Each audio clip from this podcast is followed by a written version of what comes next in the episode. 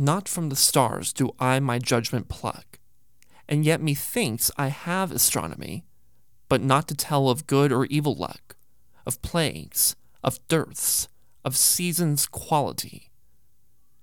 Nor can I fortune to brief minutes tell, pointing to each his thunder, rain, and wind, or say with princes if it shall go well, by oft predict that I in heaven find.